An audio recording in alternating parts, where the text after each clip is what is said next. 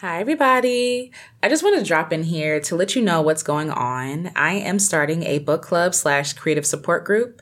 If you're a black woman and you're a creative, which I think that you are because I think everybody is, and you want to join a phenomenal group of black women coming together, supporting each other, um, sharing each other's dreams, encouraging each other, collaborating, all that good stuff, healing, becoming well, join our free group at the link in the description, Black Girl Creative Collective, where we come together every other Saturday to meet together, to share, to read. And again, no pressure if you're not a reader. We still talk about these topics in the group in discussion.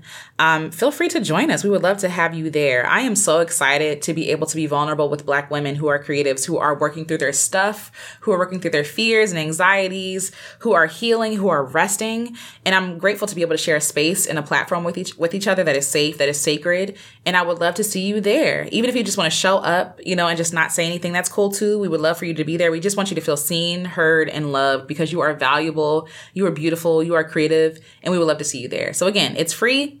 Bring a friend, um, join the collective. Beyond, you know, having meetings every other Saturday morning, we will also be posting stuff in the group, meeting together, having events, meetups, you know, workshops, discussions, all that good stuff. Please come out. I would love to see you there. I love you, and I'll talk to you soon.